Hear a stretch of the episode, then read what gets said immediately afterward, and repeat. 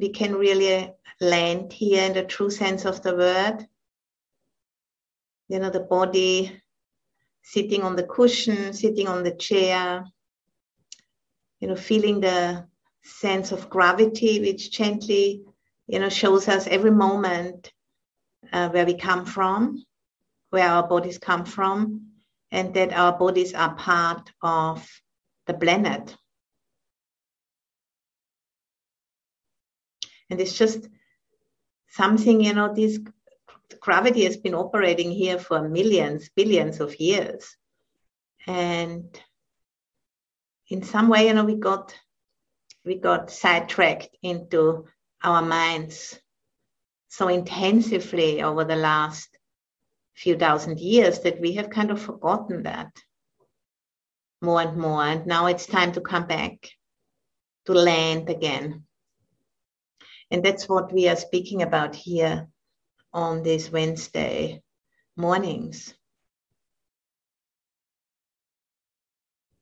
And last Wednesday, I've been speaking about transcending, you know, the dualistic mind, which operates in terms of subject and object, and, you know, splits apart into othering, projecting, and polarizing, and how that is getting more and more intense, you know, as we are using our minds in this way, you know, which overemphasizes the intellect.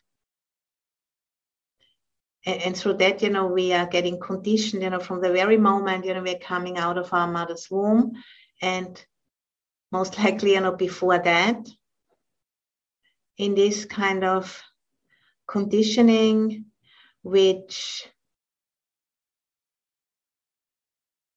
helps us, you know, to give birth to our world out of emptiness. And that happens most of all through language. You know, our language, which consists of nouns and verbs. And through that, you know, we start to create a world because we think in that way. And that's a very deep unconscious process.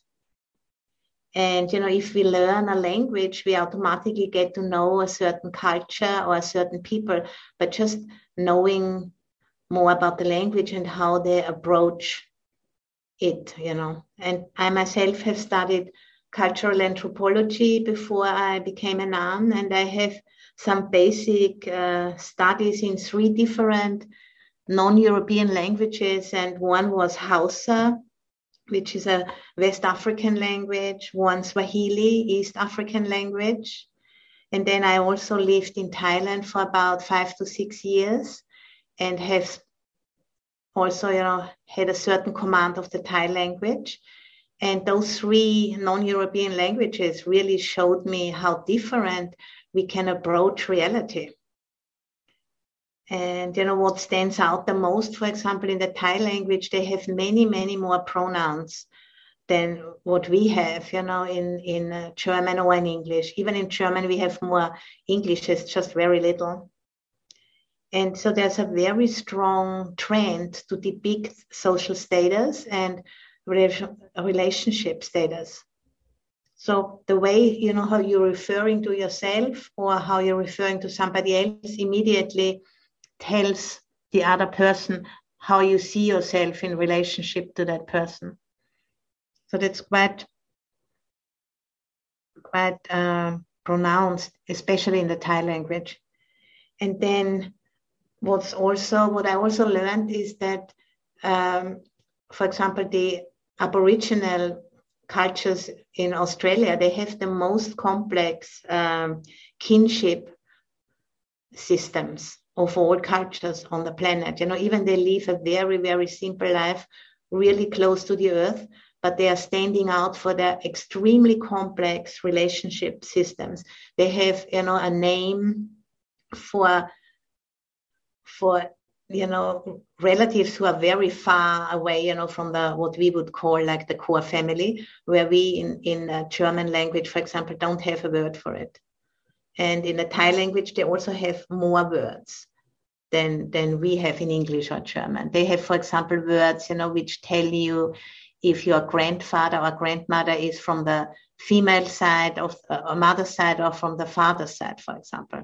They have 4 words, you know, for the grandparents. We have only 2.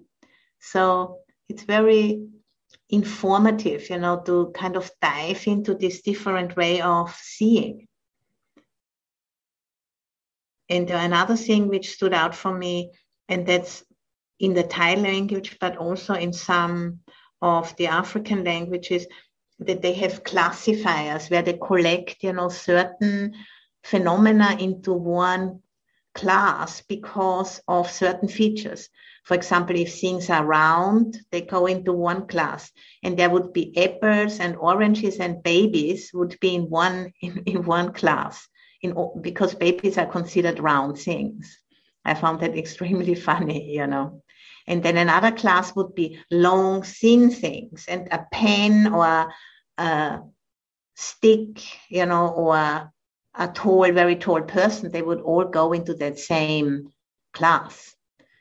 And then flat things, you know, like sheets of paper and so on. So it's just a very different way of looking at the world. And then, as we know, you know, the way how we look at the world, that's what we see.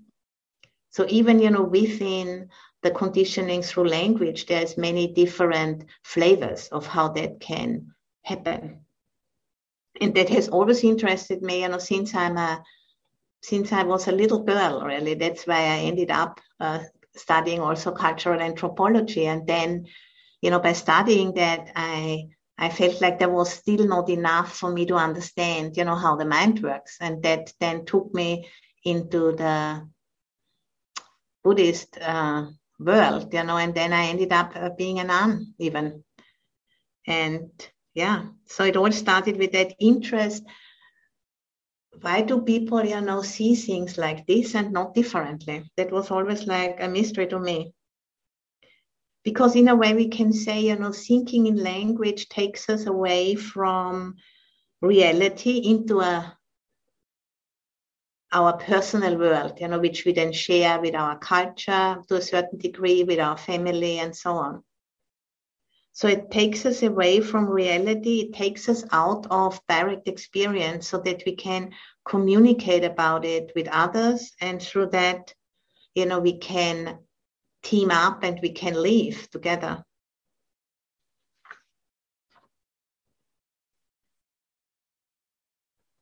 So they are all, you know, attempts kind of to get a handle on our experience through stepping back and then, you know, communicating with each other and creating like a certain sense of safety. But then, you know, as we all know, we have really gotten very extreme with that. You know, we have overemphasized that side of the equation, the intellect, so much that we have lost connection with the earth, which is our foundation for everything, you know, we have, and for our bodies also, not only for everything, you know, our houses, our cars, our food, our books, but also our bodies. It all comes from the earth. There's not anything at all. Even the air we breathe comes from the trees, which stand on the earth. So we have lost that deep connection because we have been overemphasizing the intellect. And this morning, you know, I looked up what it actually exactly means, intellect. And the definition for intellect is a faculty of reasoning and understanding objectively, which means, you know, it's an object out there. So we're removing ourselves more and more from nature. And then also, because we have removed ourselves, we experience fear. You know, there might be some danger out there. Then we want to get some sense of mastery and control over that danger. And we have a consuming relationship with it. And that's, you know, what we have been cultivating to a degree now that it starts to backfire because it's out of balance.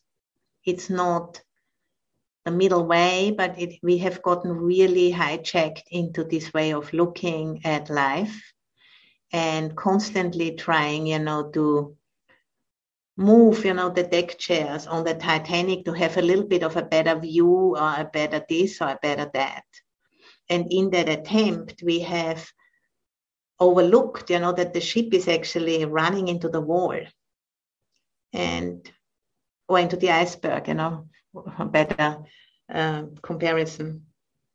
So we need to come back from that, because it's kind of a, you know, if we experience biosphere as dangerous and as denying us something or as scarce in some way, and then we behave in an aggressive way, then it becomes like a self-fulfilling prophecy. And that's what we are experiencing now. And we can get a handle on this if we are starting to turn towards it. And I brought a very simple quote by Albert Einstein, who says, "Look deep into nature, you will understand everything better." And I think this is what we want to do, you know, on those Wednesday mornings, to look really deep into nature and trusting, you know, that from that deep looking, a better understanding will emerge and will inform us to this degree, you know, that we are also start to act differently. So because we need to get out of the way to allow nature to do its thing, because nature wants to heal, wants to regenerate, and we can support that or we can constantly interrupt it, you know. If you cut your finger and you clean it up and put a Band-Aid on it, it will heal by itself. We don't have to do anything, you know. But if every day you cut and you cut again and you cut again, it's never going to go anywhere. So this is, you know, the work is to get out of the way and allow nature to regenerate all of its systems, because it can do this in an astonishing quick way sometimes, you know. It can, you know, you've seen, you know, nature can break through concrete. I mean, a little plant, you know, come out through the concrete. It's incredible, because nature has so much power and so much agility, you know, to adapt. And I've recently read a book about the revolutionary intelligence of plants, you know, which has been honed by the fact that plants can't move away. You know, animals or human beings, our main strategy is to just move somewhere else, you know, even move to Mars or to the moon or whatever, if you have messed up the earth. Or animals also can run quickly or climb or duck down or dive down or whatever they can do. But plants can't do that. And because of the fact, you know, they are rooted in place, they have developed so many different kinds of intelligences to adapt to problems. And we can, you know, take some encouragement from them. And there's a lot of information out there these days, you know, about plant intelligence and also the many different ways of seeing and interacting with the biosphere, many different strategies, the animals, and especially the plants, which are like extremely different than we are, because they can't, simply by the fact that they can't move. So yeah, preparing the ground, you know, by, in a way, you know, for us becoming current with the fact, you know, that in the end of the day, we also can't move, because we are rooted in the earth, in the planet. We have a bit more, you know, radius to move than a tree, but in the end of the day, we can't go away from here.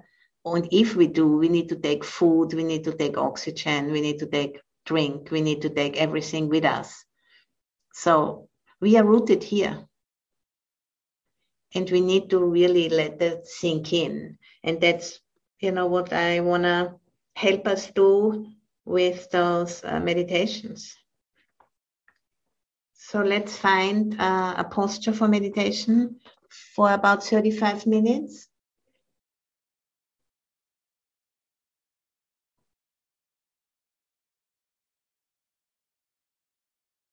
And, you know, as I always say, you don't have to work hard, because I think everybody likes to hear that. I like to hear it. Don't have to work hard, just really being fully here and opening your minds and allowing your minds to respond.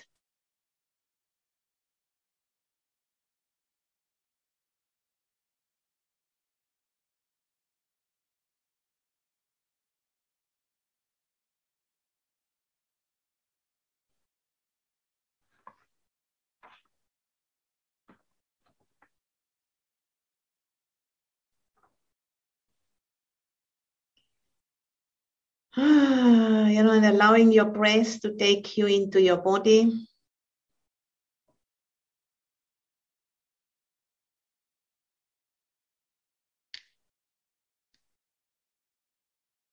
With every breath, we sink a little bit deeper.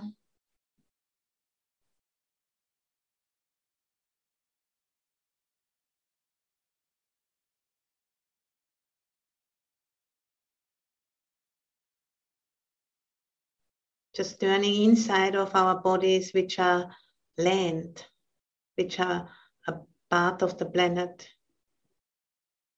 Through eating, drinking, sweating, breathing, going to the bathroom, we are constantly in exchange with it, never cutting the umbilical cord. Even we can't see it, but it's operating all the time, more on an energetic level.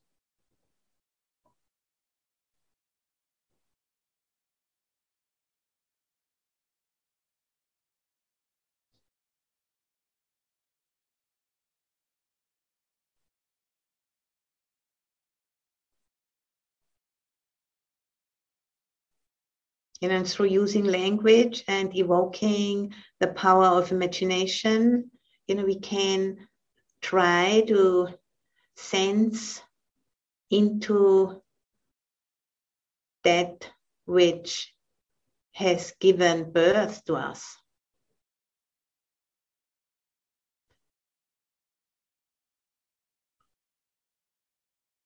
And that we are not separate. We know that a human body is, all cells of a human body are replaced within 7 years.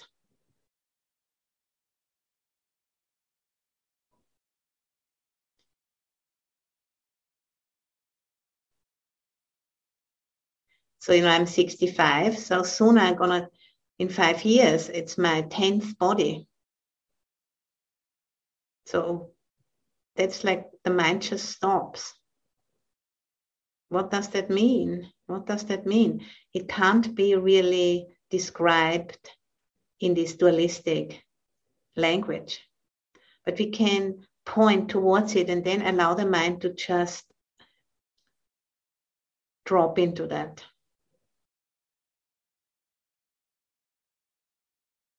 It's a different kind of knowing,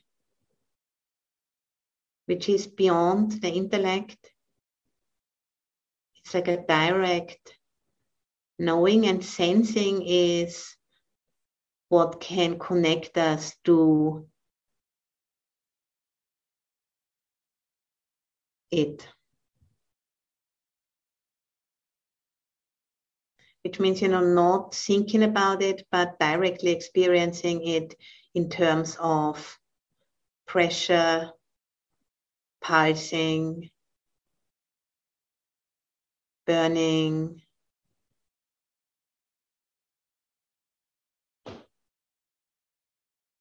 softness,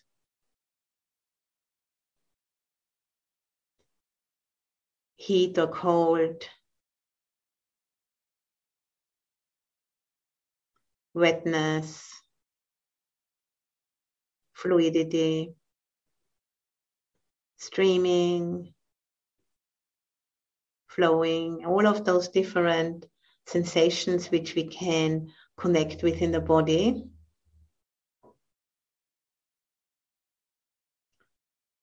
And then on one level, we are starting to experience the fact that this body is not a separate thing. It's a process. And it's not like a different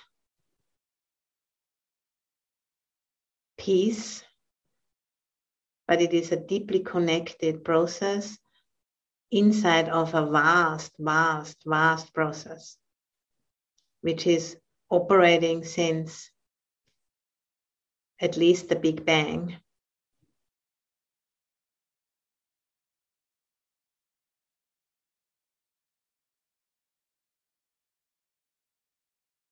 That's awesome.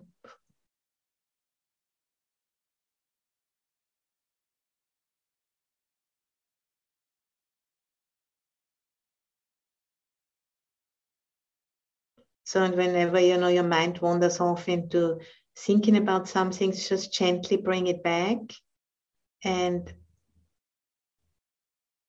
sense any of the sensations going on in your body.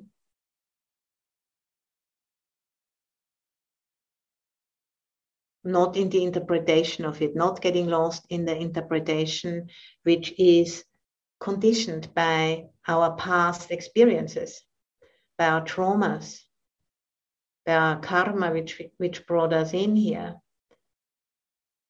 All of that stuff.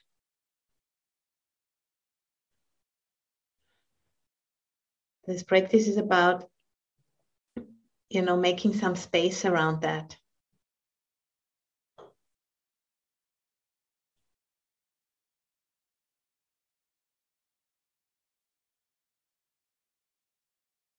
And not judging what we're experiencing, not judging uncomfortable or painful as bad or wrong, and not judging comfortable as good or right. That's just such an important insight. We need to familiarize ourselves with very, very importantly. It's not easy, but that's the real. That's what enables us to open up once we can let that go, at least for a moment and for another moment and another moment. That's, these moments of insight when the light can come in. When the teacup isn't full and there's something new can be allowed. And my first teacher, Ajahn Buddha Dasa, he asks us to come to his talk at 5:00 in the morning in Thailand when it wasn't hot yet. And he said, when your teacups are not full yet and you can receive something from me.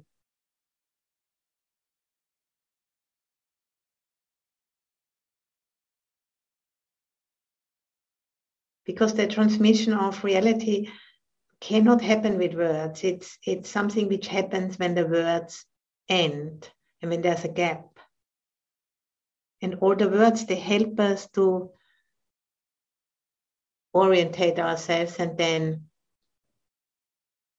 receive that direct experience in the gaps. And the more often, we have such an experience, more and more space is becoming available. And we call these experiences, a little Nibbana, having a taste of the unconditioned, the unborn, the uncreated, as it's called in the early Buddhist scriptures.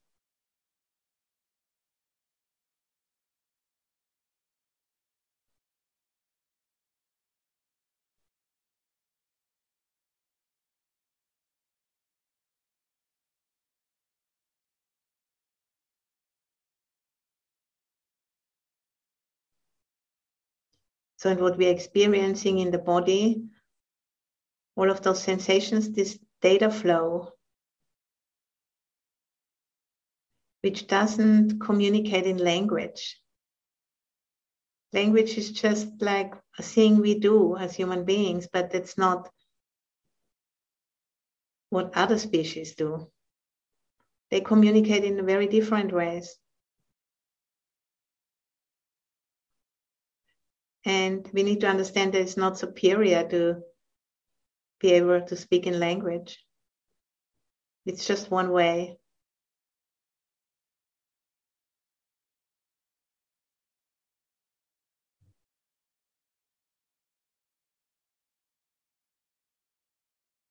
So sharpening capacity for sensing,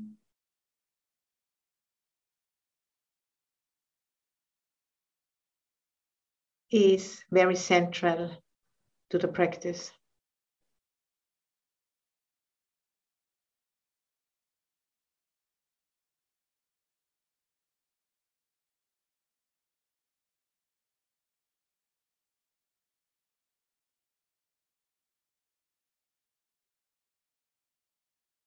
And whenever you notice, that your mind wanders off into thinking, gently coming back to the experience of the body, sitting and breathing in and breathing out.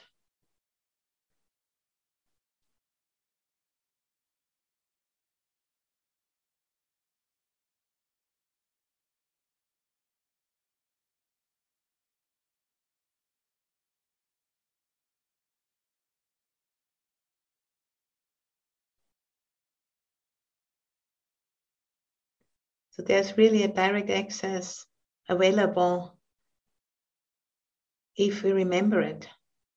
Mindfulness, sati, the root of the word sati is also to remember. To remember who we are.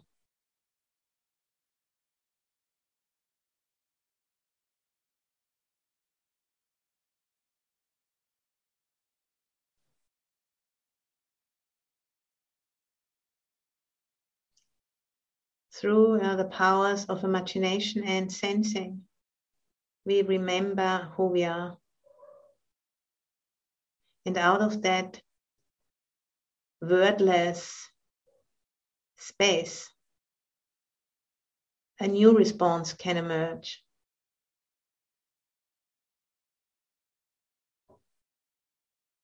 Because what cannot be expressed in words,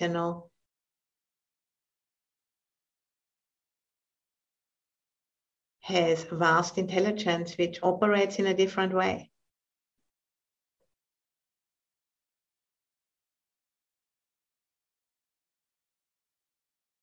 You need to give it more space in ourselves, through training in this way.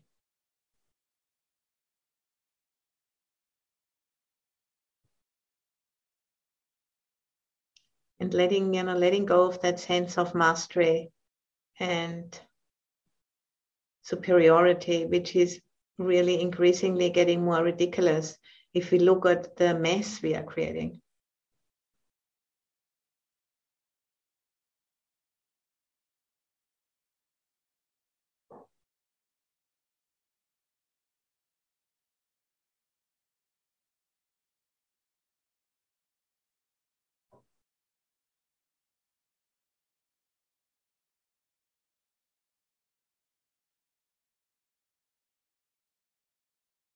And really relaxing down into that root system of ours, which is vast and amazing, not only human ancestors, but animal, plant, mineral. Deep time, takes us back all the way till the beginning of this planet.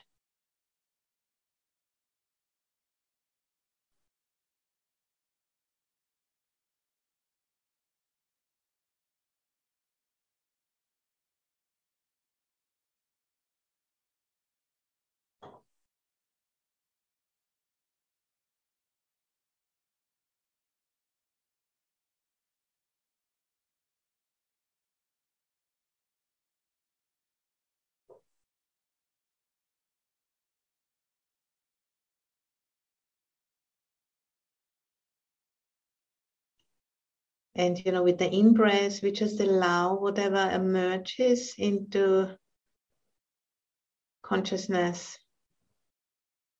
feeling, intuition. And with the out breath, just relaxing into the space.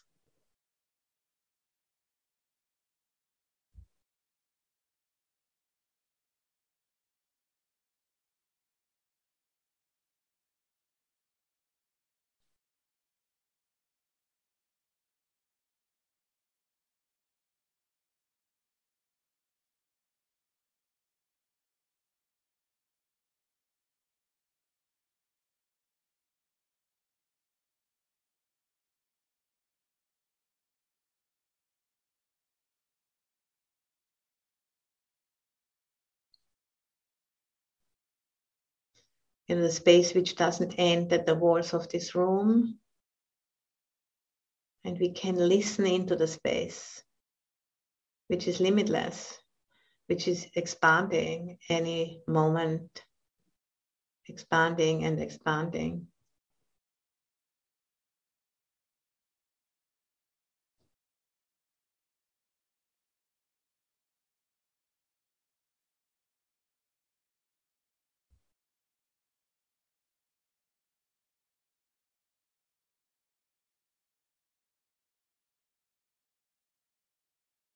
You know, letting go any sense of me or mine, my space or I know, letting go of all of this, just experiencing space without any story on top of it.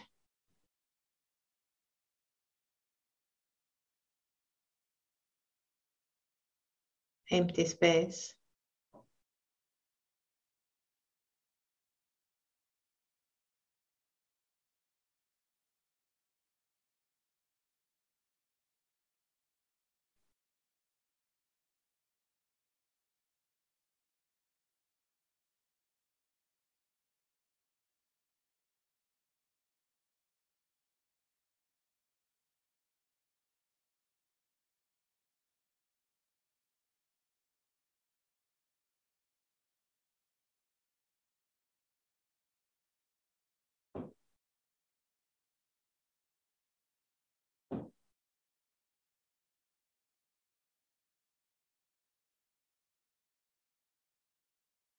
And then, you know, we can let go of the space and becoming aware of that which knows about the space.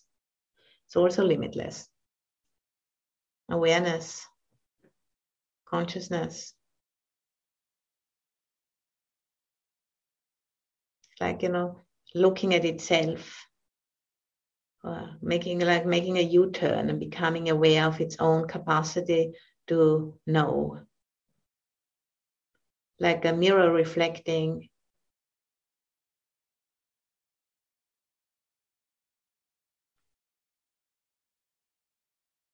so becoming conscious of that capacity, but simply, you know, being the knowing without any sense of this is me knowing, dropping all of that, just knowing, no subject, no object.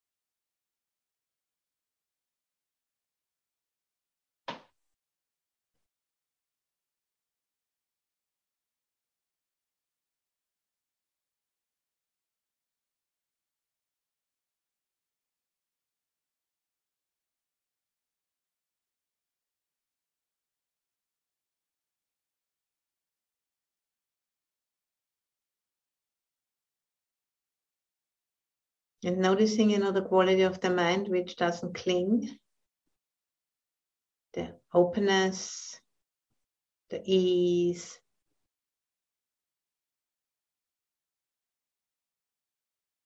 restfulness,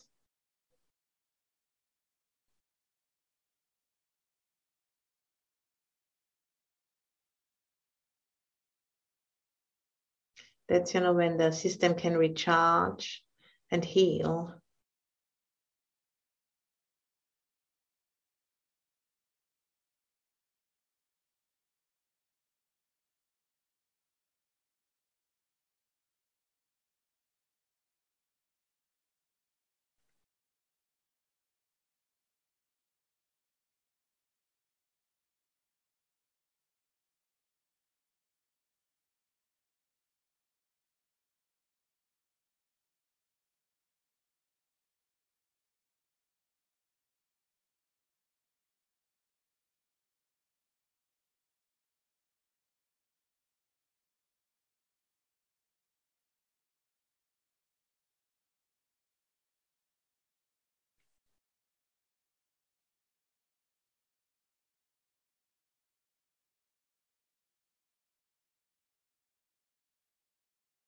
And just noticing, the difference of the body perception if we don't have such, hard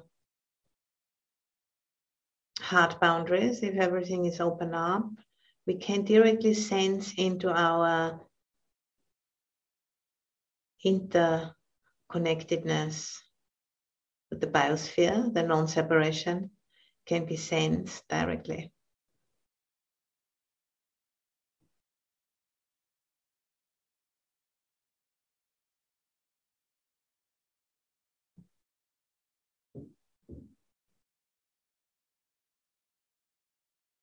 And that's, important cultivation to really experience the non-separation intentionally, regularly, so that there is more and more familiarity with it. So it can be remembered in times when we are challenged or triggered.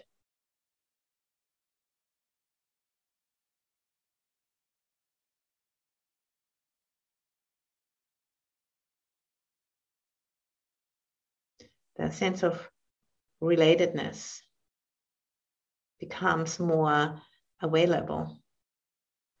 For example, there is many tribes who are having totem animals here in America, but also Aborigines and probably other tribal societies where they have a real strong connection with nature through a certain animal and its characteristics. That some resemblance, to this way of becoming aware, how deeply connected we are, that we are nature.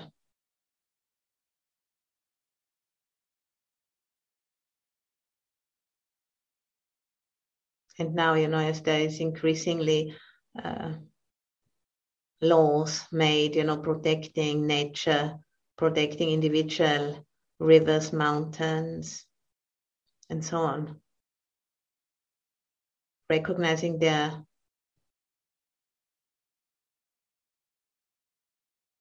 sovereignty, that we are not, we don't have the right to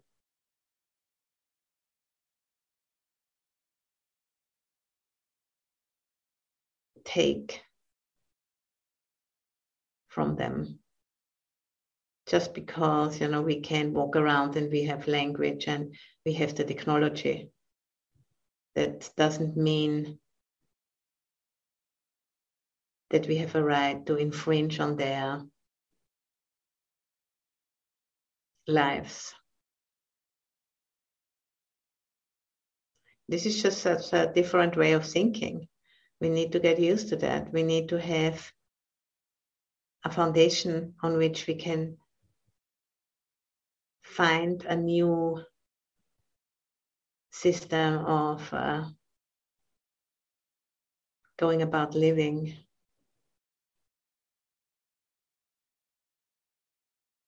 A new narrative from which then,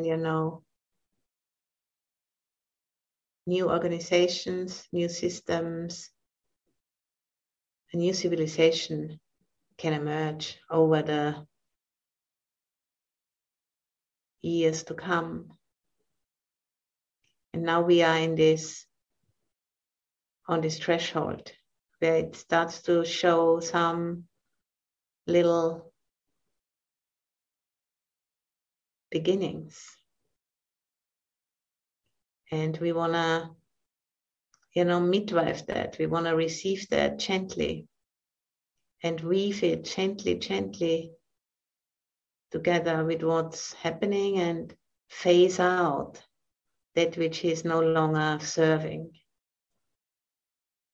hospicing that and midwifing the next phase on this planet.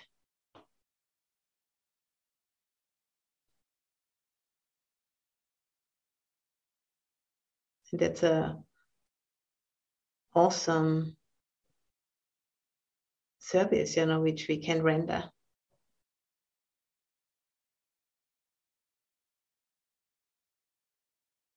What else is there to do, really?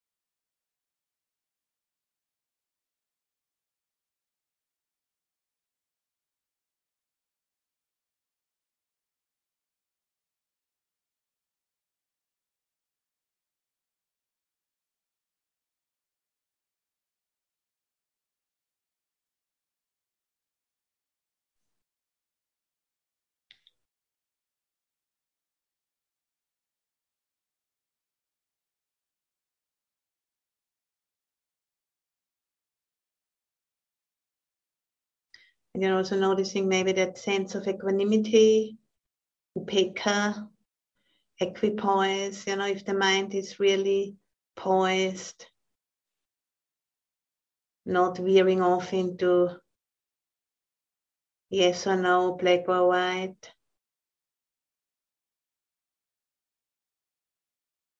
It's more like a bird's eye view.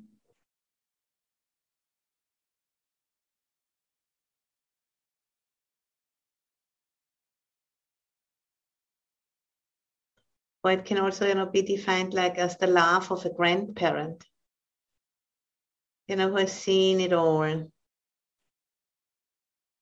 the ups and downs,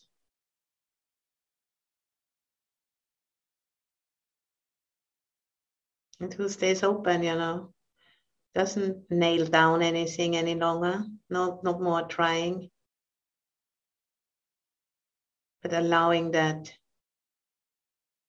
flow.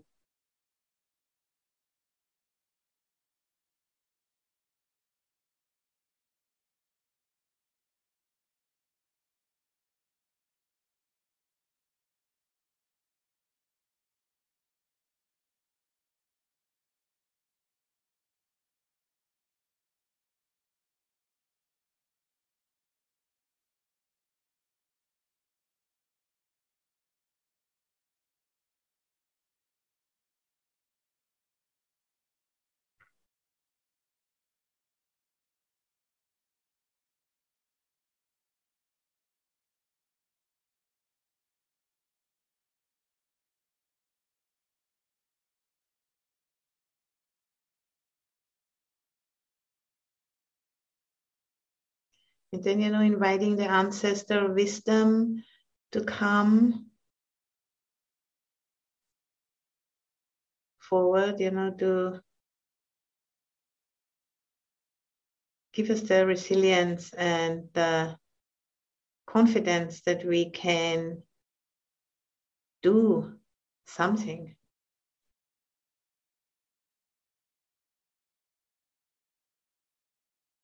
To make this transition a bit less hard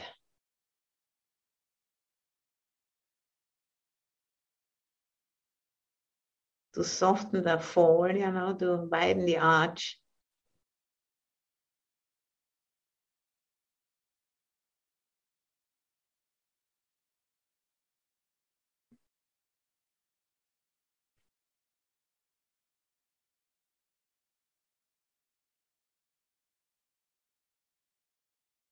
To slow down, you know, before we crash.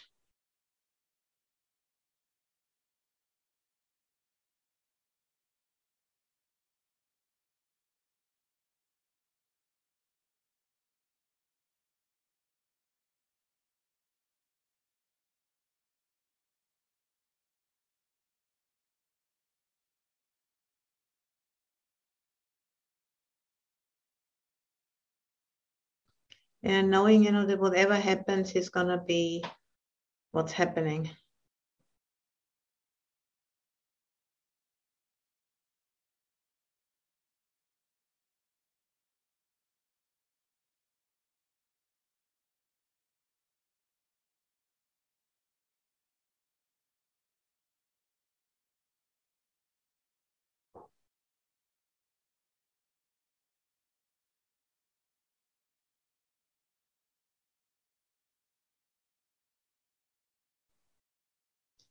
You're coming back to the body and the breathing.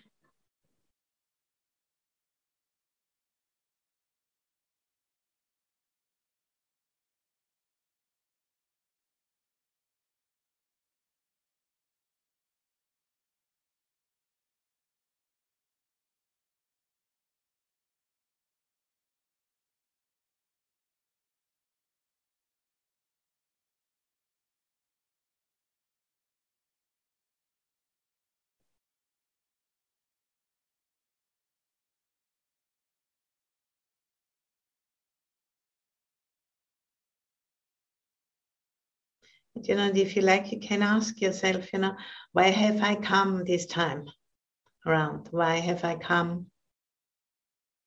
What is my work?